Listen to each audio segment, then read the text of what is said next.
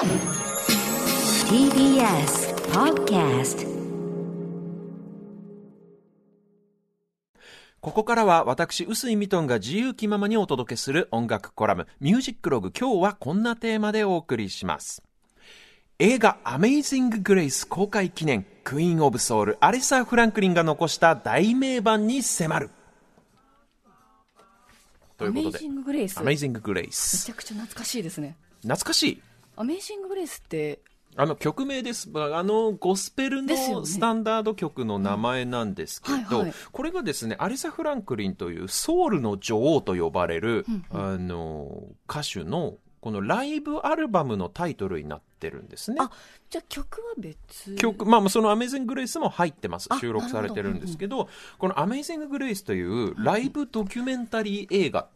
がですね、はい。映画がつい先日公開になりまして、えー、はい、で僕もね昨日実はちょっと見に行ってきたんですけどこれどういう映画かというとそのアレサ・フランクリンが1972年にはい。ロサンゼルスの教会でうん。2日間にわたって行ったライブの模様をカメラで収めたドキュメンタリーフィルムということになるんですね。はいはい。でそもそもこのアレサ・フランクリンというのが、まあ、言わずと知れたソウルの女王、うんおそらくソウルシンガーの中で一番有名な人なんじゃないかと思うんですけど、はい2018年に亡くなられていますであのローリング・ストーン氏が選ぶ史上最高のボーカリスト100人という企画でははい。第1位に輝いておりますすねごいですね。お父さんがね有名な牧師さんで、はいはい。幼い頃からゴスペルミュージックつまり教会音楽に親しんでずっと教会で歌って育ったような人なんですけど、はい。60年代頭にコロムビアレコードという老舗名門レーベルからデビューしてるんですねうーん。なんだけどしばらく全然売れなかったんですよ。鳴かず飛ばずのじ時代もあって、はいはい。っていうのもこのコロンビアレコードがですね彼女を割とこうなんていうのかな王道のポップス歌手として売り出したんですよ。あのなんていうのかなこうイージーリスニングなというかね、うん。こう王道中道というかあー割と聞き障りのいいスタンダードナンバーを歌わせるみたいな感じのキャラで売り出したもんだから、はい。その彼女の爆発的な凄まじい歌唱力であったりとか、うんそのゴスペル色の強いスタイルっていうのが歌唱スタイルっていうのが全然生かされなかったわけですよ。もったいない感じだうんったのね。ところが66年にうん。アトランティックレコードという当時はまださほど大きい会社ではなかったんですけど、はいレイ・チャールズとかねウィルソン・ピケットなんかのリズムブルース歌手をもう次々とヒットさせていたレーベルがあって、はい。そこのプロデューサーであったジェリー・ウェクスラーという人がアレサを自分のとこに移籍させるんですね、アトランティックレコードに。コロンビアからまあ引き抜くような形実際は契約もうすでにその時終わってたみたいですけど、はい。まあそのアレサをコロンビアからかっさらっていったっていう感じ、うん。でこの音楽コラムでも実は以前ちょっとお話ししたんですが、はい。マッスル・ショールズっていうアラバマ州のはいはい。まあ、田舎町ちょっと言葉悪いですけど、田田舎町に送り込んでアメリカ南部のその土臭い音楽と、うん彼女の持つゴスペル色強い歌い回しを全面に押し出してソウルシンガーとして売り出すとうん。このイージーリスニングなジャズシンガーポップスシンガーではなくてはい。こうゴリゴリのソウルシンガーとして売り出すんですがこれが大ヒットしちゃうんですよ。ええもうはい。いきなり全米ナンバーワンは取るわ、はいグラミー賞を取るわ、はい。もうこのプロデューサーであるジェリー・ウェクスラーという男と二人三脚でスター街道をこう駆け上がっていくわけですね。わあ、素敵。うんところが、はいこのアリサにはどうしてもやりたいことがあった。何がやりたかったかというと、まあ、当時そのソウルミュージックリズムブルースの曲を歌ってたわけなんですが、うんそれでまあ大ヒットしてたんですけどゴスペルミュージックのアルバムを彼女は作りたかった。もともとなかったんですか？いや、あのね、なかったというか、ゴスペルミュージックっていうのは、教会音楽というか、宗教音楽なんですよ、はい要は。うん。で、これ、日本で暮らしている我々には、ちょっと、ピンとこない部分って結構あると思うんですけど、ね。ゴスペルミュージックと普通の音楽って結構アメリカでは明確な線引きがあって、ほその、ゴスペルミュージックってじゃあ何かっていう、その定義から言うと、う。はい。まあ、一言で簡単に言うなら、神様のことを歌ってるかどうかなんですよ。イエス・キリストを賛美するうん内容の歌詞になっていれば、まあ、ゴスペルミュージックなんですよ。で、例えば普通の、普通のってこともないんですけど、普通のポップソングって、例えば恋愛のことだったり、うんそうですね日常のことだったり、人生のことを歌ったりしてるじゃないですか。うんイエス・キリストにまつわること、あるいは聖書のお話にまつわることを歌ってないものを、うん。まあ、ポップソング、あるいは向こうでは、アメリカでは世俗音楽なんていうふうに言いますけど、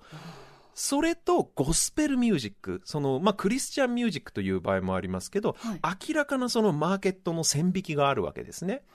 で、はい。例えば、リトル・リチャードとか、アレサもそうなんですけど、もともと教会で神様を称える歌を歌っていた人が、世俗音楽、つまり恋愛のこととかを歌う歌手に転身する、あるいはその逆もあったんですよ。あだからリトル・リチャードも、例えばボブ・ディランなんかもそうですけど、うんアルバムごとに、このアルバムは世俗音楽、このアルバムはゴスペルミュージック、なんていうふうに行ったり来たりするアーティストも結構多いんですよ。はい。有名なロックシンガーが意外にゴスペルのアルバムをリリースしてたりするんですね。で、このアレサも、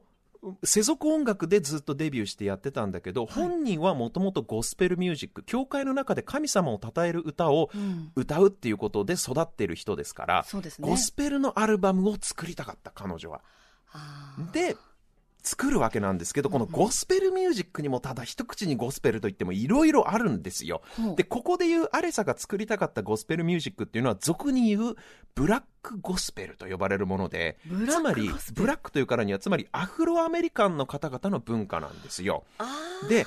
奴隷としてアフリカから連れてこられた黒人の方々っていうのは、うん。彼らがもともと持っていた言葉であ、言語ね、言葉であったり、宗教っていったものももう一切剥奪されたわけですね、アメリカに到到着した時点で。そこでまあ彼らキリスト教に改宗するんだけれども、まあただでは彼ら起きないですよ。もともと彼らが持っていたアフリカの音楽、リズムとか、えー音階とか、あるいはコールレスポンス、みんなで歌うような、あそういう文化をヨーロッパのキリスト教の賛美歌と組み合わせて、独自の音楽を彼らは生み出すわけですね。黒人専用の教会という閉ざされた空間の中で、はい彼ら独自の音楽を作っていく。それがまあ黒人霊歌とも言われますけれども、ブラックゴスペルと呼ばれる音楽のジャンルで、で、これ、このアメイジング・グレースという先日公開されたばかりのこの映画を見ればわかりますけど、はいこの音楽は、教会の中で信者の方たちがリズムに合わせて手や足を打ち鳴らして一緒に歌い、はいはい。みんなでトランス状態に突入していくっていう、そこにこの音楽の醍醐味というか真髄があるわけなんですね。はい。天使にラブソングをとか、あるいはブルース・ブラザーズなんかでもそういう描写ありますけどね。うん。だからこそ、アレサも、レコーディングスタジオでただゴスペルミュージックを録音するんじゃなくて、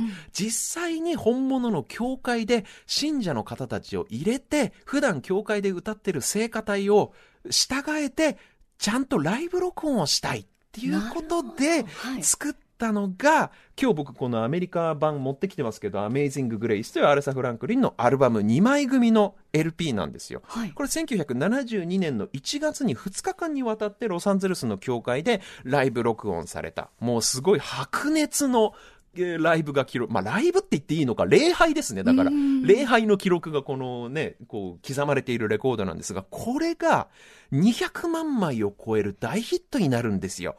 で、結果としてアレサのキャリアで最も売れたアルバムになっちゃうわけですね。で、このライブのも、ライブの模様、礼拝の模様は実は撮影もされていて、アルバム発売直後に映像作品としてもリリースされるはずだったんですが、はい。長いことお蔵入りになってたんですよ、うん映像が。うんせっかく動画撮ったのに。なぜかというと、撮影したのがシドニー・ポラックという、今となってはグラミー賞も受賞している映画界の巨匠ですけれども、はい彼がまだ駆け出しです、当時。駆け出しのシドニー・ポラックが撮ったんですが、なんとですね、彼大失敗を一つ犯すんですよ。何かというと、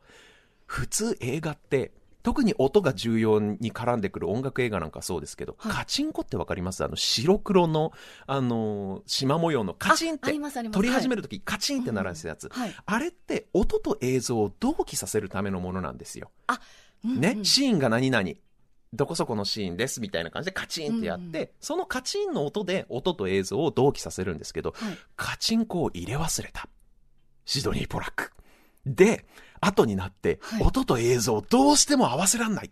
同期させられないっていうことで、はい。半世紀近く、そんな嘘でしょっていうバカみたいなイージーミスによって半世紀近くお蔵入りになっていたんですよ。ええで、はい。今の技術をもってしても膨大な映像と音声のテープを同期させるのに数年かかって、やっと今年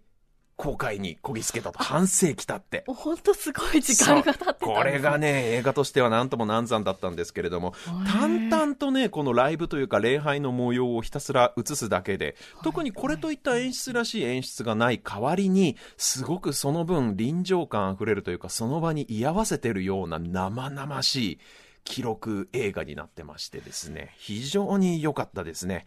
で、実は僕、アレサのライブ見に行ったことがありまして、はいこの人飛行機嫌いで有名で日本にはもちろん来たことがありません。なるほど、うん、で、2017年の夏にインディアナ州のフォートウェインという田舎町にある野外音楽堂で見ました。今振り返ると彼女亡くなったの2018年ですから、亡くなる直前のライブになったということですけど、歌声は本当に全く衰えなくてすごかったですよ。晩年とは思えない。凄まじい歌唱力だったんですが、はっきり言ってライブとしてはいろいろ残念でした。何が残念だったか。アレッサのライブっていうことでね、このアメイジング・グレイスもそうですし、はいああるいは別のライブアットフィルマーウエストという超名盤のライブ版があるんですが、まあ熱気がすごいんですよ。うんなんだけど、いざ会場についてみると、なんだかこう、なんつったらいいんだろうな、のんびりした観光地みたいな、この穏やかな野外音楽堂でですよ。はいで、会場ついて驚いたのが、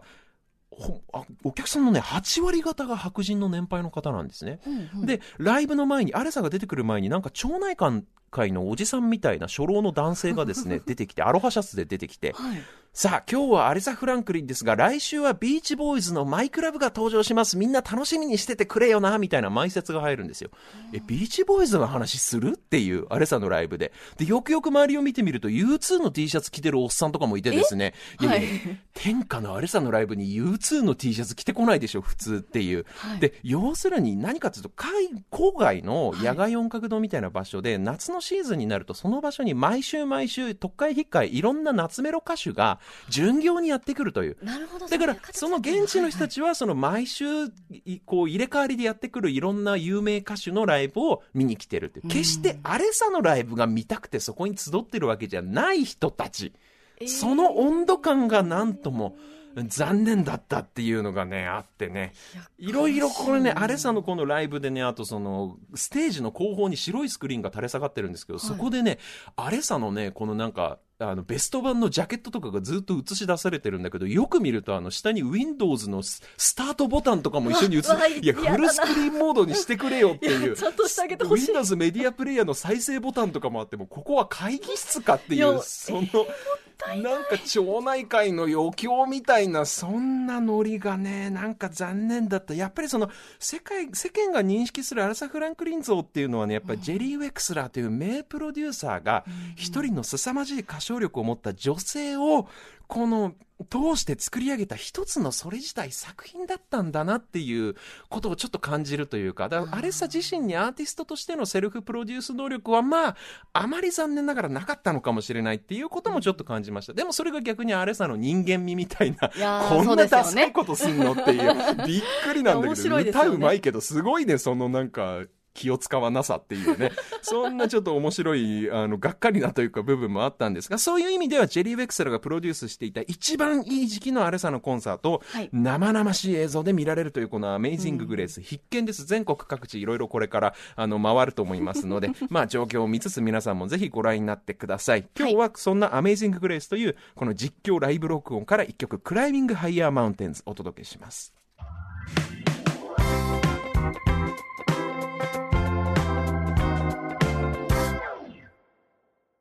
お送りしたのはアルサ・フランクリンのライブアルバム Amazing Grace から Climbing Higher Mountains という曲をお届けしました。きのこさんが最初に Amazing Grace っていう言葉を聞いて懐かしいって言ったのは、はい実ははい。どういうことだったんですか？あ、私、あの、高校の時にずっと伴奏、音楽とかの伴奏を弾かされピアノでねてたんで。すよ。、それで学校でそのアメイジング・グレイスをよく伴奏していたということで、そうなんですよ。れで懐かしいという言葉が出たわけですね。うんそう。結構昔の曲だとずっと思ってたんで。そう。昔の曲ですよ、でうん。もずっと古くから黒人の方々、教会で歌っていて、はい。これ、作者、どうなのかな、作者、不詳なんじゃないかな、あちょっとそこまでわからないけど、まあ、そのくらい古くから歌い継がれている名曲ですね。